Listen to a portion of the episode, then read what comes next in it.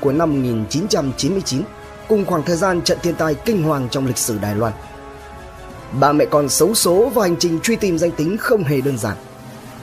Một kẻ gây án đặc biệt ác độc, lạnh lùng và vô cùng tàn nhẫn với hàng loạt chiêu trò hòng trốn tránh sự truy cứu của pháp luật. Một hành trình phá giải vụ án, đưa kẻ thủ ác ra ánh sáng công lý với bản án thích đáng được tuyên. Hãy cùng Độc Thám ti vi đi sâu và tìm hiểu vụ án này.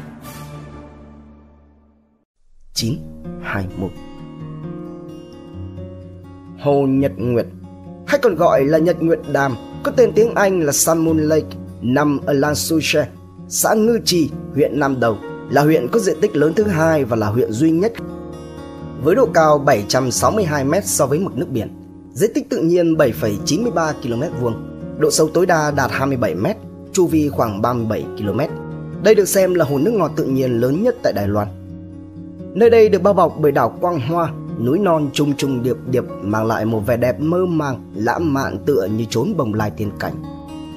Sở dĩ Hồ Nhật Nguyệt có cái tên mỹ miều như vậy là bởi vì nửa phía bắc của hồ thì có hình mặt trời hình tròn, còn nửa phía nam lại có hình trăng lưỡi liềm. Vào thời đại nhà Thanh, Hồ Nhật Nguyệt được chọn là một trong tám thắng cảnh vĩ đại. Hồ Nhật Nguyệt còn có các vẻ đẹp khác nhau theo mỗi mùa trong năm. Vào mùa xuân, hoa đào nở rộ, nhuộm sắc hồng lên khắp mọi nơi. Mùa hè, ánh nắng mặt trời phản chiếu trên mặt hồ tạo nên một vẻ đẹp vô cùng lấp lánh. Mùa thu, sắc đỏ của lá phong và màu xanh trong veo của mặt hồ tạo nên một bức tranh hài hòa nên thơ. Còn khi mùa đông tới, không khí se se lạnh kết hợp với vẻ đượm buồn của Hồ Nhật Nguyệt càng khiến cho lòng người ta thêm xao xuyến. Đã từ lâu, nơi đây là một nguồn cảm hứng bất tận của thi ca, nhạc, họa và điện ảnh Trung Quốc. Điều đặc biệt hơn nữa là nơi đây còn tọa lạc huyền trang tự, có các bản ghi chép lại cuộc đời và quá trình đi lấy kinh từ Ấn Độ về Trung Quốc của đại sư Huyền Trang. Ngày nay, Hồ Nhật Nguyệt là một trong những điểm đến hấp dẫn luôn được du khách Trung Quốc và quốc tế quan tâm lựa chọn mỗi khi đặt chân đến tỉnh Đài Loan nói riêng và Trung Quốc nói chung. Lãng mạn, thơ mộng, hùng vĩ và nên thơ đến như vậy. Thế nhưng trong quá khứ, nơi đây đã từng là điểm khởi đầu của một vụ án đặc biệt nghiêm trọng gây rúng động toàn Trung Quốc vào quý cuối cùng của năm một nghìn chín trăm chín mươi chín, bậc thêm trước khi bước sang thế kỷ mới. Cũng trong khoảng thời gian này, Đài Loan phải hứng chịu một trận thiên tai vô cùng thảm khốc, để rồi sau đó, có người ta còn chưa hết bàng hoàng thì lại phải tiếp tục lặng người đi vì vụ án khủng khiếp này. Thậm chí, vụ án còn được gọi với một tên gọi khác là Jack Ripper của Đài Loan để phản ánh mức độ của nó. Và nếu như bạn chưa biết tới vụ án Jack Ripper, có thể tìm xem video giải mã Jack Đồ Tể được Độc Thám ti vi đăng tải vào ngày hai mươi bảy tháng tư năm hai nghìn không trăm hai mươi.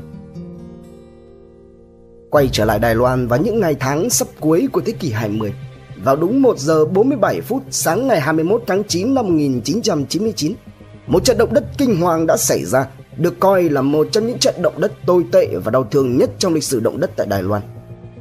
Cơn chấn động đo được bảy phẩy bảy trên thang độ Moment và bảy phẩy ba độ Richter. Độ sâu tiêu cự là tám ki lô mét. Tâm chấn được phát hiện tại tọa độ hai mươi ba phẩy bảy mươi bảy độ Vĩ Bắc, một trăm hai mươi phẩy chín mươi tám độ Kinh Đông, dọc theo đường đứt gãy Chai Long Pu, cách Hồ Nhật Nguyệt chín phẩy hai ki lô mét về phía tây nam, gần với thị trấn Chi Chi, huyện Nam Đầu, phía tây Đài Loan. Sau đó thì lan ra các vùng ở chân núi ở miền Trung và cả thành phố Đài Trung, tạo nên cả một vùng đứt gãy dài khoảng một trăm ki lô mét. Chỉ trong một trăm lẻ hai giây, tức là có hơn một phút rưỡi đồng hồ ngắn ngủi, trận động đất kinh hoàng này đã làm hai nghìn bốn trăm mười lăm người thiệt mạng, hai mươi chín người mất tích, mười một nghìn ba trăm lẻ năm người bị thương, năm mươi mốt nghìn bảy trăm mười một ngôi nhà bị sập hoàn toàn và năm mươi ba nghìn bảy trăm sáu mươi tám ngôi nhà bị sập một phần. Đài Loan khi đó không chỉ chịu thương vong nặng nề về mặt người, mà nó còn phá hủy nhiều tuyến đường và nhiều phương tiện giao thông, tổng thiệt hại lên tới hơn ba trăm tỷ nhân dân tệ, tương đương hơn chín trăm chín mươi lăm phẩy sáu mươi tư tỷ đồng theo tỷ giá hối đoái quy đổi tại thời điểm giữa tháng chín năm hai nghìn không trăm hai mươi ba. Vì xảy ra vào ngày hai mươi mốt tháng chín, thế nên trận động đất được đặt tên là chín hai một. Ở ngày nay, gần như tất cả các ký ức còn sót lại đều được trưng bày tại bảo tàng động đất chín hai một, tọa lạc tại số một trăm chín mươi hai đường Xin Trang, quận Vũ Phong, thành phố Đài Trung, tỉnh Đài Loan, Trung Quốc. Với mức độ khủng khiếp của cơn động đất chín hai một gây ra, hậu quả mà nó để lại lại càng bi ai hơn bao giờ hết, bao trùm không chỉ ở những nơi xảy ra mà còn trên toàn tỉnh Đài Loan nói riêng và Trung Quốc nói chung. Giữa đống đổ nát, Những người sống sót lần lượt liên lạc với những người thân của mình, cố gắng xác nhận tình trạng của nhau. Cái chuyện nhà này thiếu người kia hay là chuyện gia đình nọ bỗng dưng không thấy tung tích thì không phải là một điều hiếm gặp. Trong số những gia đình chịu ảnh hưởng và có người thân trực tiếp liên quan đến trận chín hai mốt, có gia đình bà Phan nọ sống ở thị trấn Phố Lý, huyện Nam Đầu, nơi rất gần với tâm trấn. Giống như bao gia đình khác, cũng đang mong đợi từng phút từng giây tin tức về con gái mình, Phan Á Á. Chưa bao giờ bà để mất hy vọng, và ông trời cuối cùng cũng không để cho bà thất vọng. Điện thoại nhà họ Phan kéo lên những tràng chuông vang rền.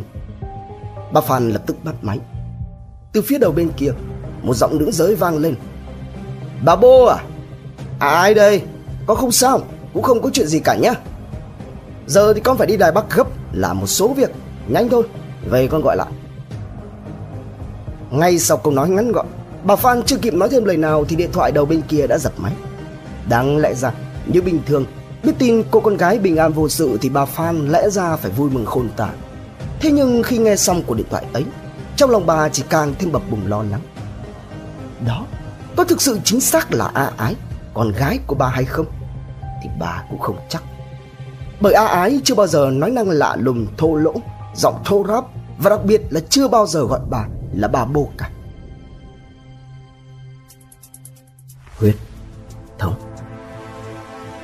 Sau trận động đất lịch sử là công cuộc tái thiết, trong đó Hồ Nhật Nguyệt và các khu vực xung quanh cũng bị ảnh hưởng, hư hại và cần phải xây dựng lại. Trong không khí tang thương, khẩn trương, gấp rút khắc phục hậu quả, thì vào ngày tám tháng mười năm một nghìn chín trăm chín mươi chín, trong khi đến tu sửa cảnh quan tại Hồ Nhật Nguyệt, một người công nhân có tên là Hoàng Thụy Phong thuộc dự án tái thiết sau trận động đất chín hai mốt bất ngờ thấy một vật gì đó trắng trắng, lênh phênh nổi lập lờ trên mặt nước. Tò mò, anh này theo dòng đẩy của nước tiếp cận thì giật mình hoảng hốt. Thứ trước mặt anh là một bên tay của con người vẫn còn những dấu vệt hồng sơn phủ trên móng tay. Quá độ kinh hoàng, anh Phong kêu la inh ỏi, ngay lập tức chạy đi báo cho chính quyền địa phương về phát hiện khủng khiếp của mình. Ngay sau khi nhận được tin báo, lực lượng cảnh sát huyện Nam Đầu đã nhanh chóng có mặt, phong tỏa hiện trường và lên phương án làm rõ vụ việc. Sau khi tiếp nhận thứ có sơn móng tay màu hồng mà anh Phong tìm thấy, lực lượng làm nhiệm vụ phát hiện tại nơi đứt rời có dấu vết rất ngọt, giống với trường hợp bị cố tình chặt ra. Do đó khả năng cao tại đây còn trôi nổi các phần hoặc bộ phận khác của người này. Theo đó, cảnh sát Nam Đầu đã huy động một lượng lớn nhân lực với sự trợ giúp của người dân, dùng tất cả các phương tiện có thể di chuyển được trên mặt nước, và lúc đó từ du thuyền, thuyền cá nhân cho tới thuyền tam bản hay còn gọi là xuồng ba lá, tiến hành mò tìm trên khắp vùng nước của Hồ Nhật Nguyệt. Sau những giờ phút quyết tâm không ngừng nghỉ, cơ quan điều tra đã tìm thấy kết quả không gì lạnh người hơn, bao gồm hai thủ, ba tay, mười một phần khác bị tách rời, tất cả đều của người tới khu vực đập tràn Hồ Nhật Nguyệt. Tiến hành tiếp cận và tổ chức khám nghiệm, các bác sĩ pháp y đã nhanh chóng ghép liền các bộ phận. Kết quả cho ra được hai người hoàn chỉnh, giới tính nữ, xác định độ tuổi trong khoảng từ mười bảy đến hai mươi lăm. Dựa trên tình trạng của cơ thể, có thể thấy cả hai người này bị ngâm trong nước đã lâu ngày, phần khuôn mặt sưng tấy, phù nề và trương phình. Bên cạnh đó, dựa vào các vị trí hẹp lại, cho thấy cả hai đều bị phân nhỏ bằng vật sắc lẹm, là một bằng chứng không thể chối cãi rằng cả hai đều bị xuống tay một cách độc ác, thủ đoạn lạnh lùng, mất nhân tính. Mục đích khả năng cao nhằm vào việc tạo điều kiện phi tang, trốn tránh sự truy cứu của pháp luật.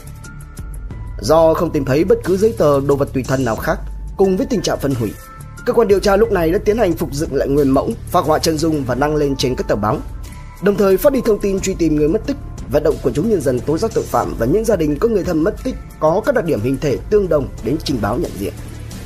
Sau đó là hàng loạt tin chỉ báo mất tích đến cơ quan điều tra làm việc xin được xác nhận danh tính. Thế nhưng các đặc điểm thông tin và lời khai về những người này lại không đồng nhất với hai người lạ mặt xấu số mà cảnh sát Nam Đầu tìm thấy, đặc biệt là họ đã bị xuống tay và phân nhỏ ra một cách hết sức kinh khủng. Dù vẫn chưa thể xác định được danh tính của người xấu số, thế nhưng cơ quan điều tra vẫn hết sức nỗ lực trong công tác của mình, tiếp tục mở rộng phạm vi hiện trường, tổ chức rà soát tìm kiếm các thông tin vật chứng. Cơ quan điều tra phát hiện được hai chiếc vali khả nghi bị bỏ không trên đường đi đến thành phố Đài Trung. Mở hai chiếc vali, ngoài một số vật dụng cần thiết hàng ngày, bên trong còn có một cuốn nhật ký. Ngay lập tức, các thông tin trong cuốn sổ được đem ra phân tích. Cuốn nhật ký ghi lại chủ yếu về tình yêu và lòng thù hận giữa một người đàn ông và một người phụ nữ, từ lúc bắt đầu cho đến đỉnh điểm rồi chia tay. Liệu rằng đây có phải là manh mối liên quan đến vụ án đang điều tra lần theo từng dòng chữ, từng địa điểm, từng con người xuất hiện trong cuốn sổ. Cuối cùng các trinh sát cũng tìm thấy được hai nhân vật chính. Thế nhưng cả hai lúc này đều lành lặn, đang sống rất bình thường khỏe mạnh. Hai chiếc vali đó là do họ đều vứt bỏ vì có những ký ức kỷ niệm về nhau. Đến lúc này, hy vọng mong manh về con đường phá án bỗng chốc tan thành mây khói. Trong khoảng thời gian này, lực lượng pháp y vẫn miệt mài làm việc với hy vọng là tìm ra một thông điệp nào đó của hai người phụ nữ chưa rõ danh tính này. Tuy nhiên, ngay từ những giây phút đầu tiên, các bác sĩ pháp y đã có một dự cảm rằng hai người này có liên quan đến nhau về mặt huyết thống. Bởi lẽ dựa trên khuôn mặt và cơ thể tuy rằng đang phân hủy phù nề nhưng vẫn có những điểm rất giống nhau. Kết quả phác họa chân dung cũng cho những nét tương đồng. Và rồi, báo cáo giám định pháp y cuối cùng đã ra đời, đưa ra kết luận trùng khớp với suy đoán. Đó là hai chị em ruột thông qua xét nghiệm mẫu a đê en trích xuất. Thông tin ngay lập tức được phát đi trên các phương tiện thông tin đại chúng. Và không mất quá nhiều thời gian, một người đàn ông nọ có họ Vương đã nhanh chóng có mặt tại cơ quan điều tra để trình báo. Sau khi tiếp nhận thông tin và cho tiến hành nhận dạng, vừa mới nhìn thấy, ông Vương đã không kiềm chế được cảm xúc và bật khóc sụp xuống ngay lập tức. Ông xác nhận rằng đây chính xác là hai cô con gái của ông. Bên cạnh đó thì lúc này, ông Vương còn cung cấp một thông tin bất ngờ khác, đó là việc vợ ông hiện tại cũng đang mất tích. Ngay lập tức, mẫu a đê en của ông Vương được lấy và so sánh với hai người xấu số cho kết quả trùng khớp, họ có quan hệ huyết thống cha con. Danh tính. Trong một biển người và ngổn ngang những đống đổ nát điều tàn, thì biết đi tìm đâu ra vợ ông Vương đây? Thông tin vợ ông hiện tại đang mất tích ngay lập tức được làm rõ. Ông Vương và vợ mình có với nhau hai cô con gái, chính là hai người phụ nữ xấu số được tìm thấy ở Hồ Nhật Nguyệt. Tuy nhiên ông và vợ mình đã ly thân từ rất lâu trước đây. Hai cô con gái cũng đi theo mẹ sinh sống. Thời gian qua xảy ra trận động đất chín hai mốt, ông đã cố gắng liên hệ với mấy mẹ con để xác nhận về tình hình, nhưng tuyệt nhiên không liên lạc được. Đến đây, cơ quan điều tra đưa ra nhiều phương hướng truy tìm tung tích người mất tích. Trong đó có hai hướng chính. Một là vợ ông Vương đã mất tích không liên quan đến trận chín hai mốt, có thể là trước, trong hoặc sau. Hai là bà này mất tích bởi nguyên nhân đến từ trận chín hai mốt, hiện tại đã thiệt mạng hoặc đang được cấp cứu chữa trị ở đâu đó hoặc đang chưa được tìm thấy. Tuy nhiên khi lần theo các đầu mối thông tin và liên hệ bên phía nhà vợ ông Vương, cơ quan điều tra lại vô cùng ngạc nhiên khi mà mẹ vợ ông Vương thông tin rằng con gái họ hiện tại vẫn đang khỏe mạnh, không gặp phải bất cứ vấn đề gì trong trận chín hai mốt, hiện đang đi công tác ở Đài Bắc, thủ phủ của tỉnh Đài Loan. Trước những thông tin trái chiều này, cơ quan điều tra một mặt tiếp tục phát đi thông tin tìm kiếm vợ ông Vương, tập trung vào các mối quan hệ xã hội và khu vực Đài Bắc. Một mặt đặt ra giả thiết rằng bà này đã mất tích từ trước khi trận chín hai mốt xảy ra, bởi theo thời gian ước tính, thời điểm ra đi của hai cô con gái là trước trận động đất. Đặc biệt, hai cô con gái hiện tại đang đi học chuyên nghiệp, không ở cạnh mẹ nhưng ngay còn học phổ thông. Do đó cũng không loại trừ khả năng bà đã bị xuống tay. Một cuộc rà soát trên diện rộng tất cả những thông tin trình báo mất tích người dân và các vụ án chưa được giải quyết trên địa bàn huyện Nam Đầu và các khu vực lân cận được tiến hành. Trong số các tài liệu, có một vụ việc vô cùng khủng khiếp đã xảy ra từ trước khi trận động đất. Thế nhưng, vì mức độ tàn phá quá kinh khủng của trận chín hai mốt khiến cho công tác tái thiết ngổn ngang và gặp phải ngõ cụt trong công tác điều tra, hiện tại vụ án vẫn chưa có tiến triển, manh nha rơi vào tình trạng đắp chiếu. Đó là khu vực sông Tây Huân, là một nhánh của sông Đại Giáp thuộc địa phận tỉnh Đài Nam, nơi rất giàu tài nguyên thủy sinh, dòng nước lại chảy không quá nhanh. Vốn dĩ là một trong những địa điểm câu cá tuyệt vời của người dân địa phương. Theo thói quen, ngày chín tháng chín năm một nghìn chín trăm chín mươi chín, một số người dân đến đây câu cá. Cả buổi sáng trôi đi trong yên bình. Thế nhưng, cái bầu không khí ấy đã bị phá vỡ và bao trùm lên người dân ở địa phương cả một bầu trời u ám. Tới khoảng mười ba giờ chiều cùng ngày, một cần thủ trong lúc đang câu chợt nhìn thấy một vật tròn tròn nổi lập lờ trên mặt nước, nửa đen nửa trắng. Anh này tập hợp mọi người lại để cùng quan sát xem đó là gì. Nhìn được một lúc, cả nhóm tá hỏa gọi điện báo cảnh sát khi nhận ra đó là một cái thủ người. Ngay sau khi nhận được tin báo, cảnh sát địa phương đã nhanh chóng có mặt, mở rộng tìm kiếm.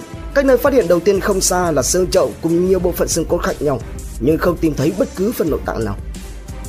Tiến hành khám nghiệm, do phần mặt đã bị biến dạng do phân hủy và ngâm trong nước lâu ngày nên rất khó để nhận diện.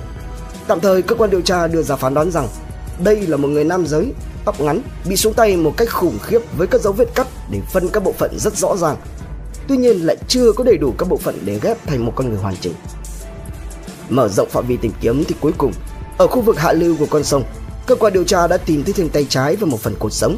Trong đó tay trái may mắn là vẫn còn có thể lấy được dấu vân tay. Tiến hành ghép lại và xét nghiệm a đê en, kết quả cho thấy toàn bộ những gì tìm được đều của cùng một người. Nhận thấy tính chất của vụ việc là đặc biệt nghiêm trọng, cơ quan điều tra đã ngay lập tức cho lấy dấu vân tay đối chiếu so sánh. Tuy nhiên trong cơ sở dữ liệu lại không có bất cứ thông tin nào có liên quan. Trong lúc này, các bác sĩ pháp y khám nghiệm tỉ mỉ hơn lại phát hiện thêm rằng trên mắt có dấu tích của việc sử dụng bút kẻ mắt trước khi bị xuống tay. Điều này có nghĩa rằng phán đoán của cơ quan điều tra về giới tính về cơ bản là sai hoàn toàn, hoặc cũng có nghĩa đây là một trường hợp biến thái hoặc có công việc liên quan đến việc sử dụng đồ trang điểm. Ngay lập tức, phần xương chậu được đưa ra để khám nghiệm lại. Sau khi cẩn thận phân tích, các bác sĩ pháp y đã đưa ra kết luận rằng người xấu số mà họ tìm được là một người phụ nữ hoàn toàn. Vấn đề lớn nhất ở hiện tại là danh tính, vẫn chưa có bất cứ manh mối nào có hữu ích. Tiến hành phác họa và gửi đăng tải trên các phương tiện thông tin đại chúng với một hy vọng mong manh trải qua nhiều ngày, nhưng vẫn không có bất cứ một ai đến trình báo mất tích hay hỏi thăm đến tin tức của người được đăng báo. Dần dần, vụ án nằm trên ngưỡng cửa của sự bế tắc, kết hợp với trận chín hai một càn quét Đài Loan khiến cho tạm thời chưa có bất kỳ tiến triển nào mới. Quay trở lại Nam Đầu, sau khi rà soát, móc nối liên hệ các thông tin, cơ quan điều tra bước đầu cho ông Vương tiếp cận thông tin về người xấu số chưa rõ danh tính được tìm thấy ở Đài Nam. Và cũng như khi xác nhận hai cô con gái thì không mất quá lâu, ông Vương gật đầu rằng đây chính xác là vợ mình. Ngay lập tức, các mẫu a đê en đã được đem ra so sánh và kết quả cho thấy người phụ nữ được tìm thấy ở Đài Nam có quan hệ huyết thống mẹ con với hai cô con gái của ông Vương. Thủ pháp phi tang có nhiều điểm tương đồng nên khả năng cao là cùng một kẻ đã xuống tay với cặp ba mẹ con. Lộ diện. Ngay sau khi xác định được danh tính của ba mẹ con xấu số, thông tin này lập tức khiến cho người dân Đài Loan rơi vào vòng hoang mang lo sợ. Truyền thông đặt cho kẻ gây án cái tên Jack Ripper của Đài Loan như thể khẳng định với mức độ khủng khiếp của sự việc. Nỗi ám ảnh với vụ án lại một lần nữa gia tăng thêm nhiều bậc. Về phía cơ quan điều tra, lập tức các mối quan hệ xã hội, nhân thân của các nạn nhân được rà soát, phân tích một cách kỹ càng. Người đầu tiên được tìm thấy là vợ ông Vương, có tên Phan Á Á. Người phụ nữ mang tên Á Ái này thường ngày làm việc tại một khách sạn ở thành phố Đài Trung. Trong công việc, bà Ái là một người chăm chỉ, cần mẫn, rất hiếm khi xin nghỉ hoặc đến muộn. Trong cuộc sống sinh hoạt hàng ngày, mọi người biết đến bà Ái như một người giản dị, có lối sống tiết kiệm, không bao giờ hoang phí. Bên cạnh đó, những người có quen thân với bà đều biết rằng bà có một số tiền tiết kiệm không nhỏ và mới tậu cho mình một chiếc xe ô tô để làm phương tiện di chuyển. Thế nhưng lần theo các đầu mối thông tin, cơ quan điều tra lại phát hiện ra rằng hai triệu nhân dân tệ tính tiết kiệm của bà Ái đã không cánh mà bay, tương đương với hơn sáu phẩy sáu mươi sáu tỷ đồng do tỷ giá hối đoái quy đổi tại giữa tháng chín hai nghìn không trăm hai mươi ba. Chiếc xe ô tô của bà cũng đã bốc hơi. Mở rộng phạm vi tìm kiếm, rà soát nhiều nơi thì cuối cùng tìm thấy chiếc xe của bà đã bị bán trước khi trận chín hai một xảy ra không lâu.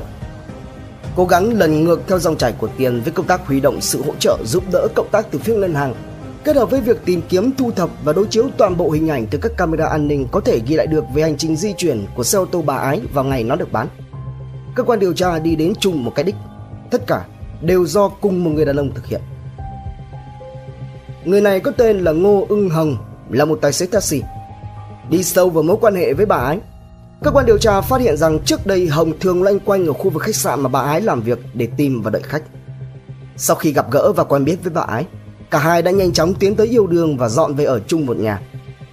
Tuy nhiên, cho dù là bà Ái đã không sống cùng chồng nhiều năm nhưng vẫn chưa ly hôn, thế nên giữa bà Ái và Hồng chỉ dừng lại ở mức độ người tình, chưa có các tính toán dài hơi hơn đối với mối quan hệ này. Đến thời điểm này, xác định Hồng là nghi can số một của vụ án, cơ quan điều tra lập tức lên phương án truy bắt. Qua quá trình điều tra, theo dõi và thu thập thông tin, các trinh sát phát hiện ra Hồng còn có quan hệ yêu đương với một người phụ nữ khác. Hiện tại Hồng không ở nơi cùng với bà Ái sinh sống mà đã chuyển đến lẩn trốn ở nhà của bạn gái tại thành phố Đài Trung. Nhận thấy tên này đang lên kế hoạch và chuẩn bị bỏ trốn của bạn gái, các trinh sát đã nhanh chóng hợp tác với lực lượng cán bộ chiến sĩ ở Đài Trung vây bắt và tóm gọn Ngô Ưng Hồng. Rất nhanh sau đó, Hồng được đưa về cơ quan điều tra ở Nam Đầu để làm việc. Đối diện với các điều tra viên, ban đầu Hồng một mực nói rằng bản thân không hề hay biết gì về chuyện ba mẹ con bà Ái mất tích. Thậm chí hắn ta cũng đã vẽ ra một câu chuyện rằng hiện tại ba mẹ con bà Ái đang đi Hồng Kông du lịch, ăn chơi nhảy múa. Sau nhiều giờ đồng hồ đấu trí thì Hồng vẫn tiếp tục ngoan cố và vòng vo, nên các điều tra viên đã trực tiếp đi thẳng vào vụ án. Từng vật chứng, lần lượt thay nhau xuất hiện trước mặt Ngô Ưng Hồng cùng nhiều thông tin chứng cứ lật tẩy toàn bộ những câu chuyện bịa đặt của Hồng. Chẳng hạn như các hồ sơ tài liệu tại sân bay cho thấy đúng là ba mẹ con bà Ái từng mua vé máy bay và đi du lịch nước ngoài, nhưng đó là đi Thái Lan và chuyện xảy ra đã từ vài tháng trước. Thậm chí chuyến đi đó Hồng cũng có mặt đi cùng. Cho đến các tài liệu chứng cứ chứng minh cái việc Hồng là người trực tiếp thực hiện việc rút tiền tiết kiệm, chuyển sang tài khoản khác và bán ô tô, hay là báo cáo về a đê en cũng như hình ảnh của các nạn nhân. Cuối cùng, trước những bằng chứng đanh thép cùng lập luận sắc bén của các điều tra viên, thì Ngô Ưng Hồng đã phải cúi đầu nhận tội, thừa nhận toàn bộ hành vi vi phạm pháp luật của hắn. Phạm tội. Theo lời khai của Ngô Ưng Hồng kết hợp với thử nghiệm hiện trường và kết luận điều tra, cho thấy Ngô Ưng Hồng và bà Phan Á Ái đã ở cùng với nhau được vài năm, nhưng tuyệt nhiên không có bất cứ xác định nào tiến xa hơn, nên sau đó Hồng đã đi ngoại tình, châm ngòi cho hàng loạt mâu thuẫn giữa bà Ái và hắn, mà đỉnh điểm là những mâu thuẫn về tài chính. Theo đó thì tháng nào Hồng cũng đưa sạch thu nhập của mình cho bà Ái, rồi bà Ái sau khi cân đối chi tiêu và cho Hồng một chút để tiêu vặt thì bỏ vào tiết kiệm. Được một khoảng thời gian, bà Ái đề xuất mua một căn nhà bằng số tiền tiết kiệm được từ những khoản mà Hồng đưa, nhưng phải đứng tên hai cô con gái của bà. Hồng từ trước tới nay cho dù là mâu thuẫn gì thì cũng chỉ ậm ừ, nhưng đến đây hắn ta cảm thấy mọi sự kìm nén đã đến cực hạn, chỉ muốn bùng nổ ra ngoài. Hạ quyết tâm sẽ hãm hại bà Ái theo cách đau đớn nhất có thể. Khi khám xét nơi ở của Ngô Ưng Hồng, cảnh sát tìm thấy một cuốn lịch để bàn có khoanh bút đỏ ở các ngày hai mươi ba tháng tám và ngày bốn, năm tháng chín. Qua đấu tranh, Hồng thừa nhận đây là những ngày mà hắn ta kết thúc mối duyên nợ với lần lượt từng người ba mẹ con bà Ái. Đúng theo những cột mốc được đánh dấu đỏ, vào mười ba giờ chiều ngày hai mươi hai tháng tám, trước khi bà Ái tan ca làm việc ở khách sạn quay trở về nhà, Hồng đã đổ thuốc ngủ vào trong ấm thuốc bắc được sắc thường ngày của bà Ái. Vừa về đến nhà, theo thói quen thường lệ, bà Ái uống thuốc bắc được Hồng sắc sẵn thì nhanh chóng rơi vào trạng thái hôn mê do tác dụng của thuốc. Ngay lúc này, Hồng lấy ra túi ni lông đã chuẩn bị từ trước, chùm lên toàn bộ đầu bà Ái rồi dùng dây chun buộc siết chặt miệng túi. Cứ như vậy, Hồng lạnh lùng, vô cảm chờ đợi cho đến khi bà Ái mặc ngạt, không có một chút không khí nào nữa mà qua đời, thì mới kéo bà vào bên trong phòng tắm, khênh vứt vào bồn tắm. Tiếp tục, hắn lấy những cọc phay to bản dùng để làm thịt làm xương trong nhà bếp, mang vào nhà tắm, trực tiếp phân nhỏ bà Ái. Đối với những phần mềm và nội tạng thì Hồng lọc ra, đem băm nhỏ, rồi lại từ từ chút từng đợt từng đợt, thật nhẫn nại và chậm rãi xuống dưới bồn cầu và xả nước cho chúng trôi đi. Tất cả những phần khác sau khi được phân ra được Hồng cho vào trong các túi ni lông màu đục, cất vào trong ngăn đá của tủ lạnh. Sang đến ngày hai mươi ba tháng tám, Hồng gọi điện đến khách sạn nơi mà bà Ái làm việc, thông báo rằng bà Ái đột nhiên ốm nặng, hiện tại cần đến Đài Bắc gấp để khám chữa bệnh. Hồng biết rằng đây là một lý do hoàn hảo, bởi vì một người chăm chỉ siêng năng và nhất là cực kỳ hiếm khi nghỉ hay đến muộn như bà Ái sẽ nhanh chóng được chấp thuận. Trên thực tế thì đúng là như vậy.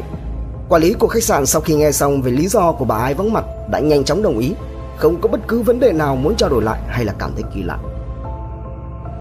Sau cuộc điện thoại đó, Hồng trở về sinh sống như thường lệ với những túi ni lông chứa bà Ái nằm gọn gàng trong tủ lạnh suốt cả một tuần lễ trời. Đến cuối tháng tám, Hồng mang tất cả những gì thuộc về bà Ái mà hắn ta đã từng bỏ vào trong túi ni lông màu đục, di chuyển đến khu vực sông Tây Huân, rồi lại đợi cho đến khi xung quanh vắng người thì thực hiện hành vi phi tang, sau đó lại quay trở về nhà sinh hoạt bình thường. Gây án xong, Hồng chưa vừa bỏ trốn mà còn chiếm đoạt tiền tiết kiệm và bán xe ô tô của bà Ái. Sau đó một khoảng thời gian, vì không liên lạc được với mẹ, thế nên người con gái út sinh nghi liên tục liên lạc với Hồng để hỏi thăm về tung tích của mẹ. Nhận được nhiều lời quanh co dối trá của Hồng, người con út càng lúc lại càng bối rối, quyết tâm tìm gặp Hồng để làm cho ra nhẽ. Cuối cùng thì cô cũng tìm thấy Hồng. Ngay tại cái giây phút ấy, Hồng đã lập tức hạ quyết tâm sẽ xuống tay với cả hai chị em Hồng diệt khẩu. Để thực hiện kế hoạch của mình, vào ngày bốn tháng chín, Hồng hẹn cô con gái út ra gặp mặt, nói rằng bà Ái vừa mới đi du lịch Hồng Kông, còn Hồng thì hiện mới mở một cơ sở châm cứu sắc đẹp ở Đài Trung. Không mảy may chút nghi ngờ nào, vốn đã quen biết với Hồng từ khi còn bé, thế nên cô con gái út nhanh chóng đồng ý đi theo Hồng. Khi đến Đài Trung, Hồng đưa cho cô con gái út một lượng lớn thuốc ngủ, nhưng lại nói dối đây là thuốc thông khí huyết trước khi vào cơ sở châm cứu. Ngay khi vừa mới uống xong lượng thuốc mà Hồng chuẩn bị, cô con gái út cũng rơi vào tình trạng hôn mê. Tiếp tục, Hồng mang cô đến nơi đã xuống tay với bà Ái, xuống tay phân nhỏ thành nhiều lần, gói vào trong các bọc ni lông rồi cất vào trong tủ lạnh. Đến ngày năm tháng chín, Hồng tiếp tục hẹn gặp cô chị, vẫn với kịch bản cũ. Sau khi đã chia xong cô chị vào cái túi ni lông, thì Hồng mang cả hai chị em phi tang xuống Hồ Nhật Nguyệt với hy vọng rằng dòng nước ở Hồ Nhật Nguyệt sẽ mang cả hai trôi đi nơi khác. Thế nhưng Hồng không ngờ được rằng là trong quá khứ, Hồ Nhật Nguyệt đã từng được sử dụng để làm hồ thủy điện.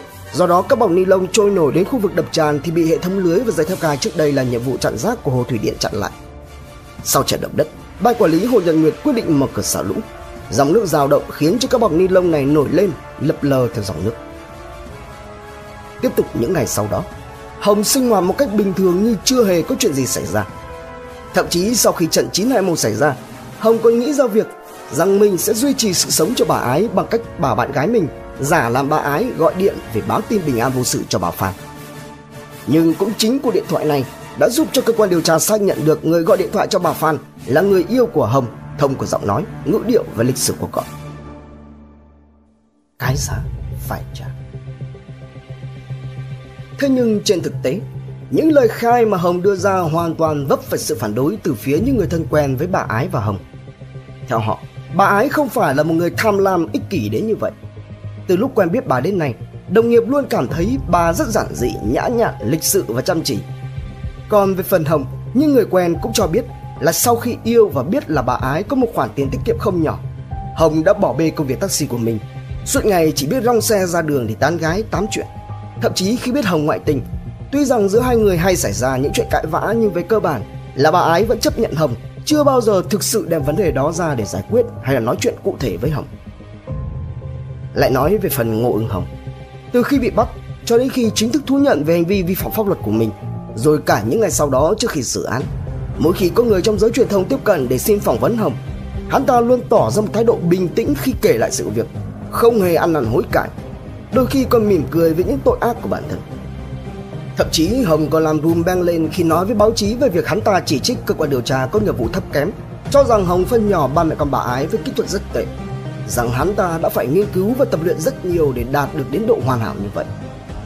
Hay là cái việc hắn ta luôn miệng nói rằng chẳng cần thiết phải ăn năn, cảm thấy tội lỗi gì, vì trước sau gì thì hắn ta chẳng bị xử tử. Cuối cùng, tòa án cũng mở phiên tòa xét xử bị cáo Ngô Ưng Hồng. Tại phiên tòa, hội đồng xét xử đã đành thép chỉ rõ việc bị cáo lên kế hoạch và thực hiện hàng loạt hành vi phạm pháp, thực chất với động cơ là chiếm đoạt tài sản và diệt khẩu, chứ không phải từ những uất ức kìm nén lâu ngày bùng nổ mà thành, vốn là động cơ mà bị cáo liên tục sử dụng trước các điều tra viên khi lấy lời khai. Khép lại phiên tòa, bị cáo Ngô Ưng Hồng phải chịu mức án tổng hợp hình phạt là tử hình. Và vào ngày mười sáu tháng bảy năm hai nghìn không trăm lẻ một, bản án đối với tử tù Ngô Ưng Hồng chính thức được thực thi. Trân trọng cảm ơn quý khán thính giả đã theo dõi. Subscribe, ấn chuông đăng ký để cập nhật những video mới nhất. Like, share, chia sẻ tới nhiều người hơn. Comment những suy nghĩ, ý kiến, bình luận của bạn hay những gợi ý đóng góp để chúng tôi được hoàn thiện hơn. Độc Thám ti vi, hai ngày một số vào lúc hai mươi mốt giờ.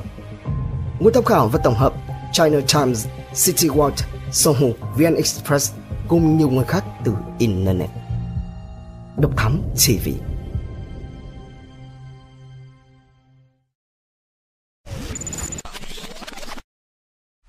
Theo dõi những nội dung vô cùng hữu ích và thú vị trên YouTube qua hệ thống kênh của Passion Studio. Ghé thăm kênh Độc Đáo ti vi để theo dõi những thông tin kinh tế, tài chính, kinh doanh, khởi nghiệp. Đến với Độc Lạ ti vi để khám phá những câu chuyện độc đáo và kỳ lạ. Khám phá những vụ án kinh điển và bí ẩn, cập nhật tin tức an ninh nóng hổi cùng Độc Thám ti vi.